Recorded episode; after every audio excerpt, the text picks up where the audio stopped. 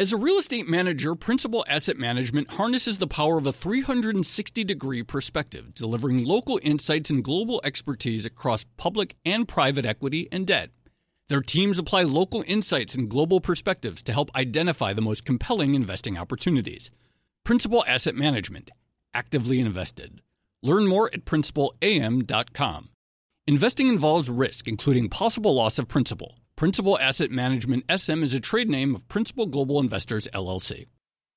Hey there, it's Joe Weisenthal. And Tracy Alloway. And we are the co hosts of the Odd Lots podcast. And we want to tell you about a new podcast here at Bloomberg we're really excited about Money Stuff, the podcast. That's right. Friend of the pod, Matt Levine, is teaming up with our other friend and Bloomberg TV host, Katie Greifeld, to bring the Money Stuff newsletter to life. Every Friday, Matt and Katie will dive into all the Wall Street finance and other things that make Matt's newsletter such a hit. You can listen to Money Stuff the podcast on Apple Podcasts, Spotify, or wherever you get your podcasts.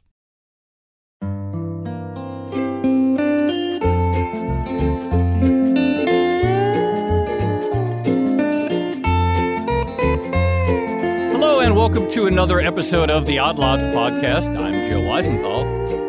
And I'm Tracy Alloway. So, Tracy, you know one way that this year, actually, this month in particular, is very different than this same month last year?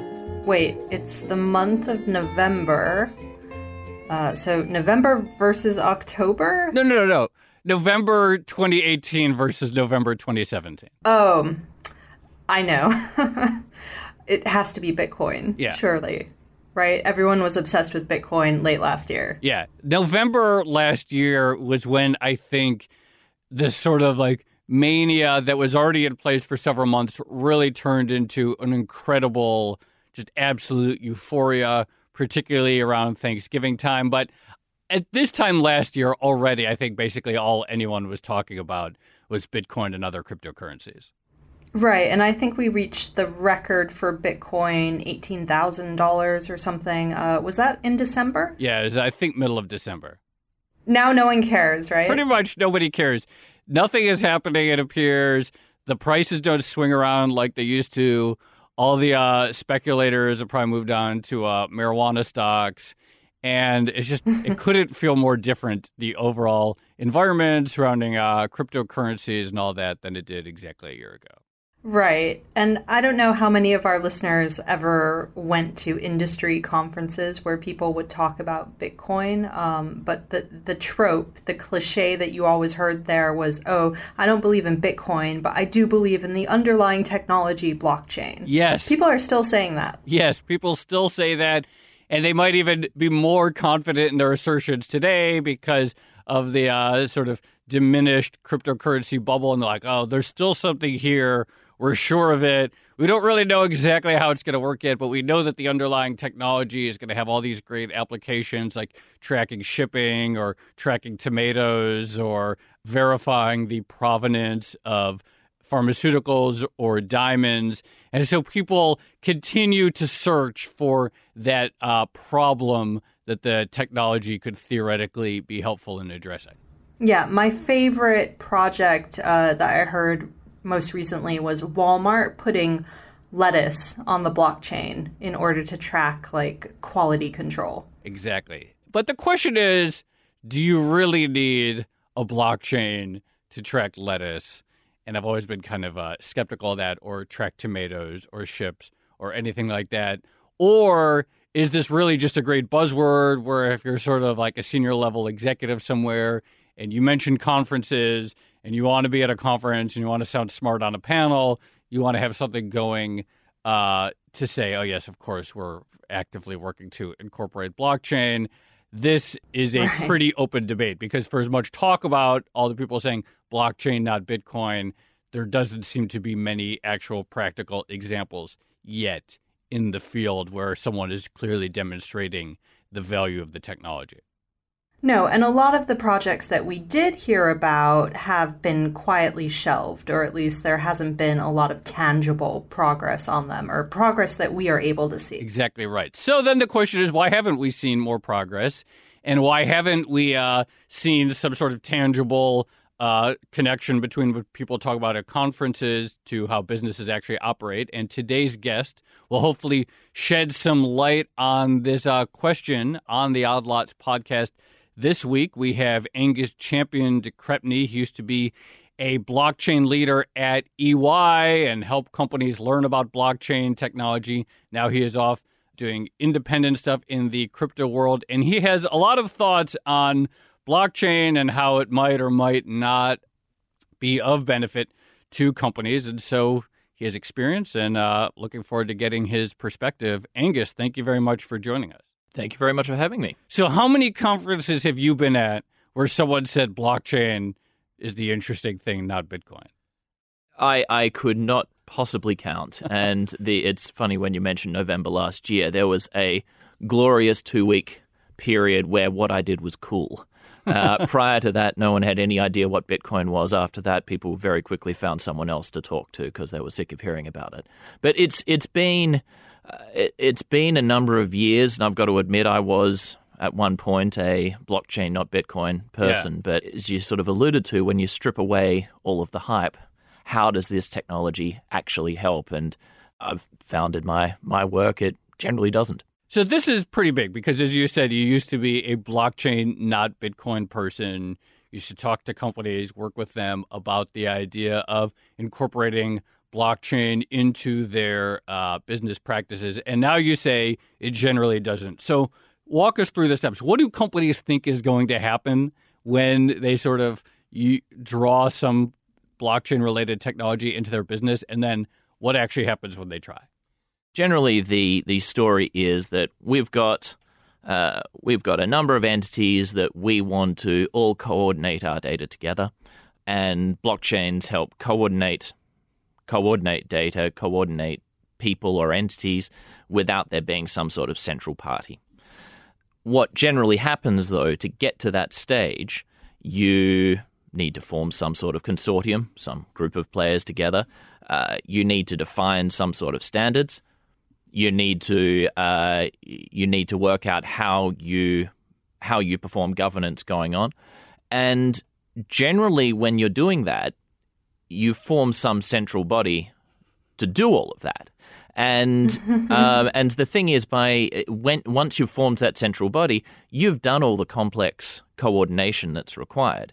Generally, in the enterprise space, technology f- addressing these problems is not the it's not the issue. Mm. It's just getting really hundreds of different stakeholders on board because if you're just dealing with one entity, you know, you know, one large bank, you're dealing with technology, compliance, operations, the front office. There are a lot of stakeholders just in that. So when you want to build a blockchain across all of these various entities, the tough bit is getting all of those different parties together. Once you've done that, once you've addressed that, this is pretty inefficient technology to actually use to implement the solution. Right. So the sales pitch is that I can build um, essentially a database or you know a, a line of information that's immutable and that is not controlled by a single party and that can exist amongst entities that maybe don't trust each other. But you're saying that in order to get to that point, you pretty much have to have a group of entities that trust each other and are able to coordinate in some sort of centralized fashion.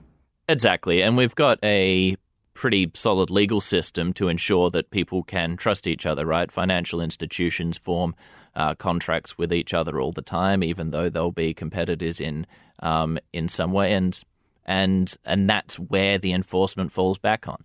Uh, if you create some technology to try to enforce that, you're going to need to end up relying on the legal system if someone breaks those rules anyway. So why use what's fundamentally a very inefficient technology that was developed for a very specific purpose? Explain this because I think a lot of people who don't know much about the space are surprised to hear that the technology is inefficient because the appeal is like, oh, it's going to strip out all of this uh, legacy code and it's really fast and it's decentralized and decentralized sounds like a really good buzzword and so it's very efficient and we imagine that there's it's going to like strip out all these like gigantic server rooms why are blockchains inherently inefficient it's a funny fallacy that that hung a, that's caught on from back in the earlier days of Bitcoin, where the the message was we can move Bitcoin or we can perform payments or move value faster than the current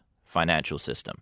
It's more efficient than the current financial system because I can send you or send uh, money instantly to Tracy now, who right. um, is on the other side of the world. I think literally on the other side. Of the yeah. world, in Hong Kong. so I could I could send money and Tracy will have it with uh, within ten minutes. Right. Um, that sounds great, but there's a lot of stuff in that that's not included. There's not the all of the transaction monitor- monitoring, anti-money laundering, all the operational stuff that's around any bank, right? Uh, that's around any payment system. So people realized that didn't work, and then they said, well, if this technology can move payments more efficiently, what else can it do more efficiently? And then it sort of stuck. So that was sort of something that hung around. Now, if you have a look at how Bitcoin accomplishes that that movement, it's it does a couple of things. One, if I'm sending money or sending Bitcoin to Tracy, Tracy knows that I have sent it because she can see that uh, it's a little bit more complicated, but she can see that I had that balance to send, and the rest of the network can see that I had that balance to send. So everyone is storing all of this information, right? Right.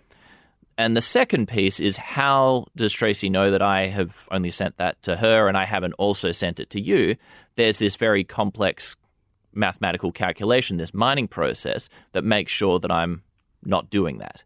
This really seems like the uh, the key thing, which is that it's not just that you're sending money to Tracy; it's that everyone on the entire Bitcoin network is seeing you send money to Tracy. So it's actually wildly inefficient in a sense. It may serve a purpose, but if it's like if I sent you an email, but the only way I could send you an email is if everyone in the entire world who had an email account also got to see that, we could just see this would be an extremely computationally intense process.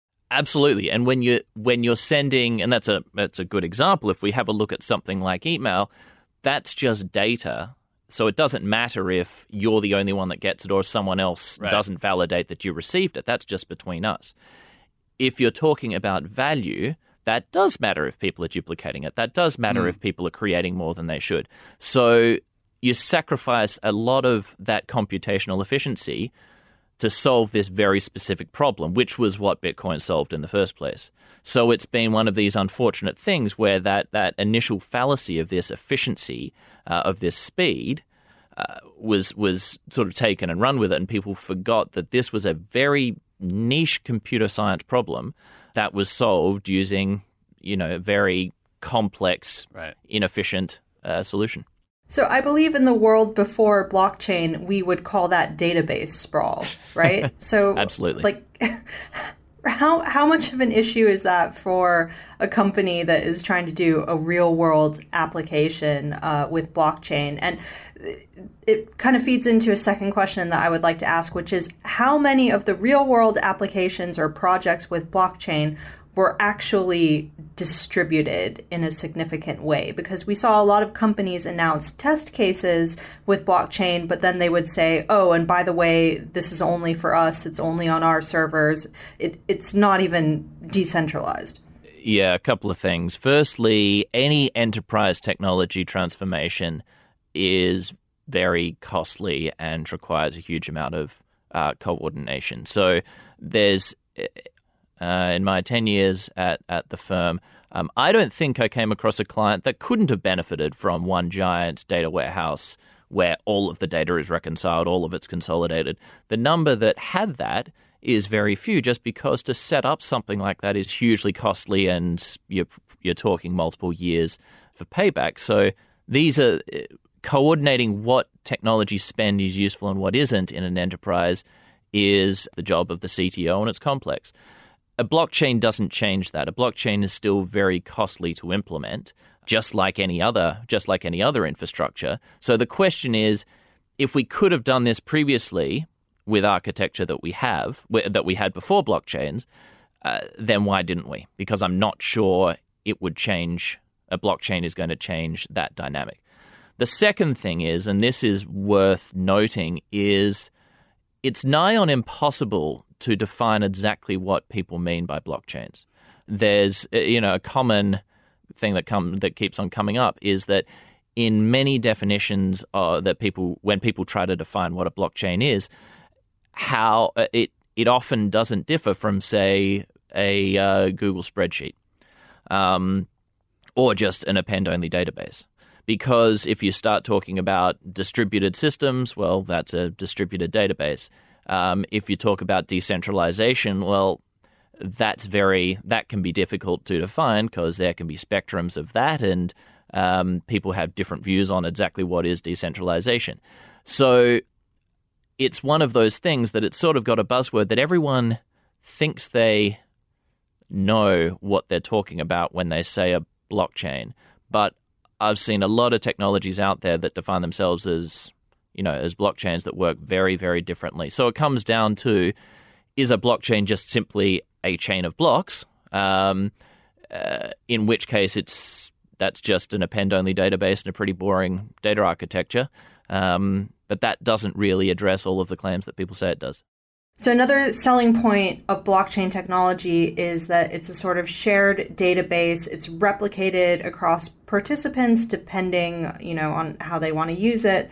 But the integrity of the data is supposed to be ensured because you're using, you know, these mathematical calculations to verify it each time, and everyone can see all the underlying blocks and all of that. Is that actually true? Or is it possible that blockchains can be gamed by a bad actor and that the underlying data can be manipulated?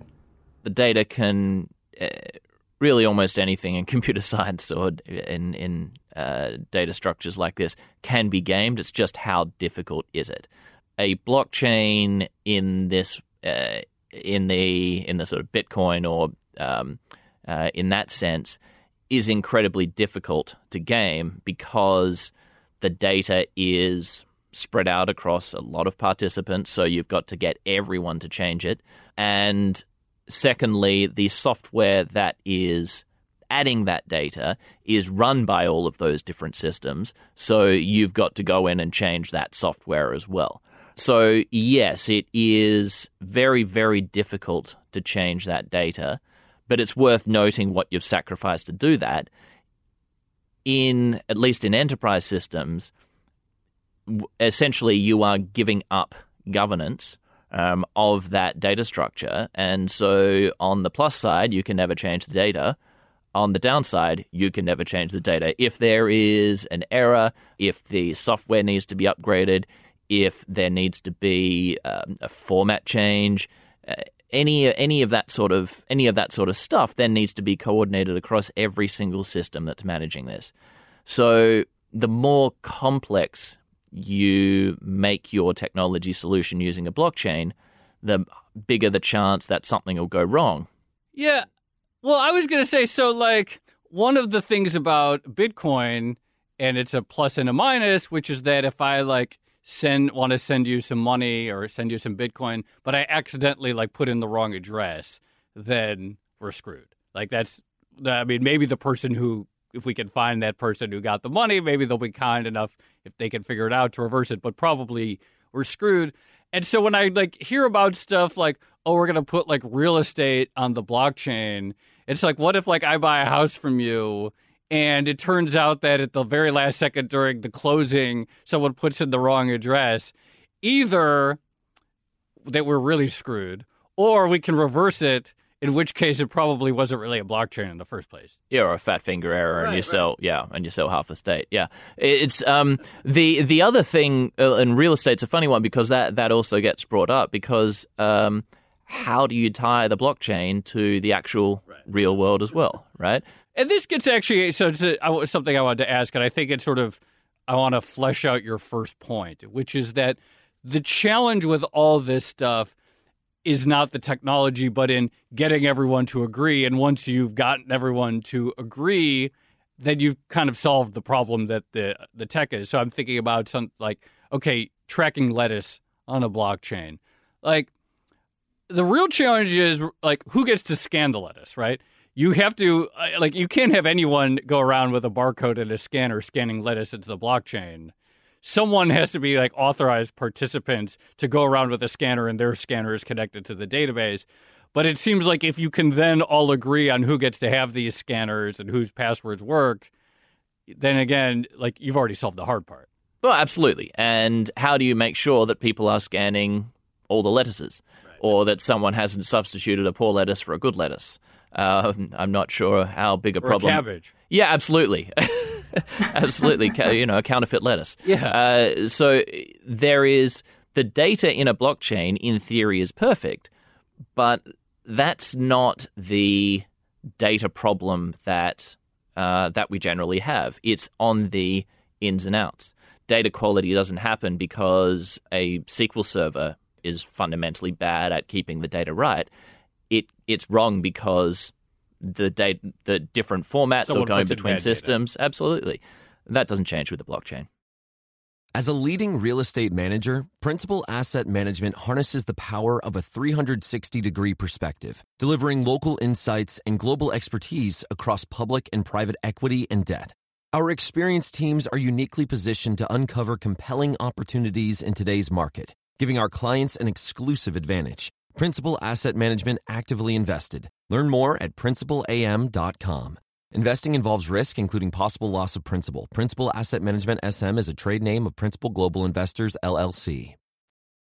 So, vegetable arbitrage aside, I- I'm curious how we got to the point that we began our discussion with this blockchain but not Bitcoin idea. Like, how did companies actually seize upon this technology as something that was going to transform their various businesses? How did we get to that point? It's it's a funny one because the question comes up when I when I'll say this is people will say, "Well, are you telling me that all of these companies are wrong?" The the challenge is that when uh, certainly in any sort of innovation, sometimes uh, headlines are you know headlines are quite important to the business, and you know some of this will be sort of marketing strategies, and some of this will be you know just simply experimentation and learning about this if I were a major financial, um, if I were running a major financial institution and everyone's telling me that this technology is going to make me redundant, um, I would be a fool to not invest and explore this. And uh, with my work when I was uh, when I was with the firm, and um, you know, with uh, well, with with all of these um, organizations, it makes sense to assess this, to do your due diligence, to understand what this technology is and isn't. What's happened is that some of that's really sort of caught on, and so my my theory, uh, when people start seeing press releases from different organizations, uh, when people start hearing all of these grand promises, what's important is to demonstrate that you're doing something, and there's a certain you know a certain level of groupthink where there's a lot of looking sideways and not necessarily looking, you know, looking underneath. I, I think there's a great analogy here with the asset management industry in which there's a lot of risk to swimming against the tide. And you could get, so let's just say there is a world in which banking primarily goes on the blockchain, whatever that means. You would be taking a lot of career risk, and someone would probably get fired if you're the CTO of some bank who didn't do that. Like if everyone else said, "Wow, we've we've really found a way to like cut out all this back office inefficiency by putting all this data on the blockchain," and there everyone's reduced their costs and one bank didn't, like that CTO is in trouble. But if everyone jumps at the same time into it and it doesn't work out, then it's like, ah, well, we invested some money, it didn't work out, but no one gets into trouble. So for the individual, there's a lot of pressure then to just sort of go along with all the press releases and all the other people. Well, absolutely, and to be perfectly honest, it's not that expensive to do it, right? right? It's it, and so it it makes sense to make that bet, as you say, because do you do you really want to stand up and say that all of these other ones are wrong? Because you know on the and if you don't say it, like you can at least go on a panel and sound smart. And I say that I, I'm only like half joking when I say that, but I, I often like wonder like how much is that motivation for someone who is like a technology executive at a bank? They just like you want to sound smart, you want to be a thought leader, right? Yeah, and and also, uh, you know, as um, while I you know I preach restraint and all with uh, with this technology, one thing that I think it is doing, and I think this is where a number of the projects are getting to, is it's making institutions rethink their core infrastructure and maybe start looking at making some of these investments that they haven't previously. Because they've realized we've just been plodding along for you know 10 20 years just doing minimal upgrades to our technology because that's been good enough. But this has made them rethink that you know maybe our position isn't always going to be safe and maybe we need to have a real rethink of this core infrastructure even if it goes down the track of something centralized and something that doesn't really need a blockchain uh, has it really sort of disrupted the, the technology organization enough mm. that they've thought about new ways of, restru- of That's structuring? A positive spin. Yeah. So, okay, so maybe it's forcing some institutions to think about their technology infrastructure in a more holistic way. But I have to ask do you see any real world application for blockchain technology where it would actually A, work, and B, make sense? Private blockchains, no the the one thing, uh, or at least there's nothing that I can see right now. But look, I could be, you know, I could be wrong.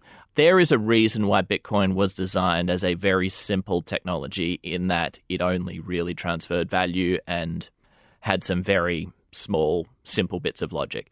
For the reason that if something goes wrong, um, it's very difficult to change. So you want to limit the number of things that can go wrong.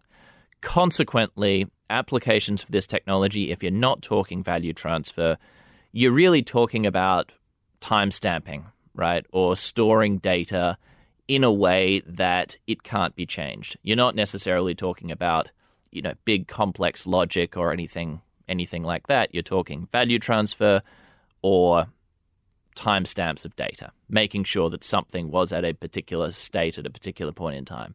And that can be valuable the thing is, when you're looking at that sort of timestamping, you can do that on a public blockchain, and it would probably be cheaper than all of the um, than all of the complications around setting up your own. That distinction you make between a private blockchain and a public blockchain, for people who aren't familiar with those terms, the private blockchain is essentially like the consortium of lettuce growers, and a public blockchain is like a Bitcoin or an Ethereum. Yeah, yeah. The the idea was that Bitcoin or Ethereum, you could send around value or, do other sorts of things. Uh, but to do that, you had this whole mining process that had the computational problems to solve uh, to incentivize people to to look at this data. The private blockchains, they said, well, if we all know who each other are, we're incentivized to cooperate so we can do away with the mining. So I guess to sort of sum this up, the uh, maybe like okay, you're, you're obviously quite bearish on the sort of private blockchain, enterprise blockchain stuff. Within the public blockchain world, there's still massive debate about whether anything adds any value besides Bitcoin or whether there needs to be anything besides Bitcoin or Ethereum. Now we have a a we you know the last couple of years this Cambrian explosion of altcoins trying to do something different. Stable coins are in this year. But you said something very interesting at the beginning, which is that when Bitcoin was created, the technology is very complex, or sorry, it's a very inefficient and cumbersome to serve a very narrow, specific use case. As you look at the crypto blockchain landscape going forward, do you see any other use cases besides essentially that essentially narrow value transfer from you to Tracy? There could be. But I think that that builds on that base of value transfer. So if you have a look at the internet, we didn't we didn't get all of the fancy apps and social networking and all of uh, all of these applications without just getting a web browser and email. Right, there was Friendster back in the '90s, and there were IoT devices and and a number of other sorts of things that we have now. Uh, the dot com boom is is uh, you know is the famous period where where people were developing a whole lot of stuff, but fundamentally there wasn't there weren't enough people on board using that just core applications. And decentralization, you mentioned, very exciting buzzword. I don't think you're person on the street really knows or cares what that is at the moment. But what we do have, and and um, uh, I've seen you make this point before, and it's it's absolutely where I stand with this. Value transfer at the moment is something that Bitcoin uh, censorship resistant value transfer or storage is the thing that Bitcoin or these other cryptocurrencies can do that no other system can do.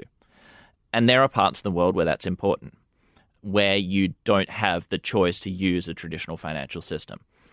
So, in my view, that's really where the benefit for this is. You've got countries, Zimbabwe, Turkey, Iran, where people value a store of value that's away from uh, that's away from the government. In the developed world, people like to bet on commodities and people would like to, you know, bet on the future. And I think that's the application here. So until we get that real adoption of that value transfer, which happens by solving a need that people actually have, I question the other applications because in a lot of cases, you can cr- do decentralization or create distributed applications without a blockchain. So a blockchain doesn't really change that paradigm. So are you you're now Bitcoin not blockchain? Yeah. yeah, and and the you know while while Bitcoin has the network effect and is the dom- is dominant at the moment, whether that is the one that's going to be you know going to be dominant in future, I'm more open about. But yes, without but I think it just all comes down to censorship resistant value transfer and storage. In other words, just a digital commodity that's away from government. And I hear this a bit when I talk to people. They say, look, I don't really think that Bitcoin's going to be a thing unless maybe you're in the developing world. My view is I sort of agree with that, but the developing world is 85% of the world's population. That's a reasonable market. On that note, great conversation. Angus Champion de Crespigny, thank you very much for coming on. Thank you, Joe.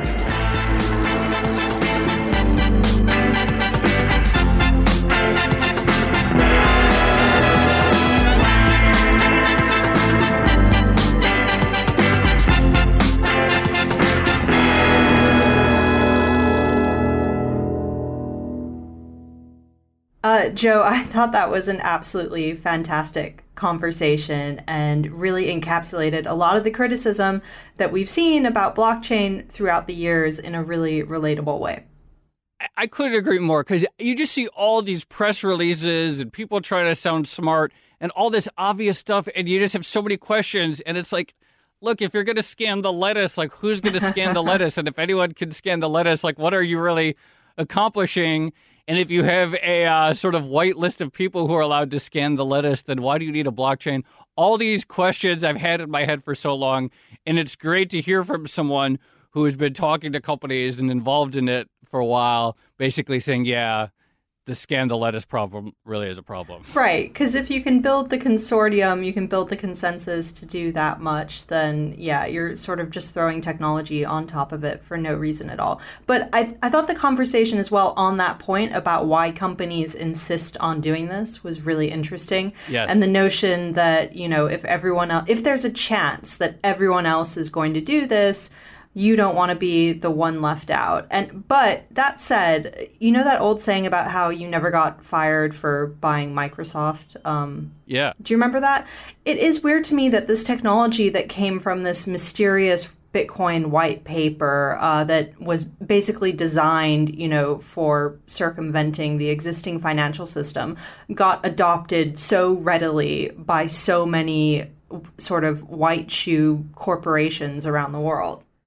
Well, maybe no one will get fired for talking about it, but maybe the first person to get fired will be because they actually were foolish enough to put their words into action. And then when their entire business system grinds to a halt, they'll be fired. But yeah, I totally agree. And I had the exact same thought about you never get fired for buying Microsoft or IBM or whatever it is. That is just such a powerful business incentive.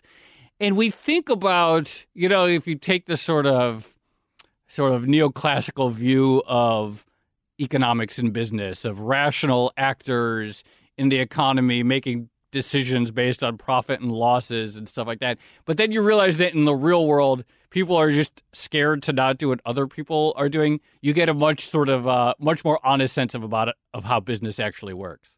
Yeah, absolutely. And you're right. I think it was you never get fired for buying IBM, wasn't it? Well, it's same How quickly same one idea. forgets. Yeah. Yeah. All right. Uh, well, this has been another edition of the Odd Lots podcast. I'm Tracy Alloway. You can follow me on Twitter at Tracy Alloway. And I'm Joe Weisenthal. You can follow me on Twitter at the Stalwart. And you can follow Angus on Twitter at Angus Champion. And be sure to follow our producer, Topher Forhecz, on Twitter. He's at Forhez T, as well as the Bloomberg head of podcast, Francesca Levy, at Francesca Today. Thanks for listening.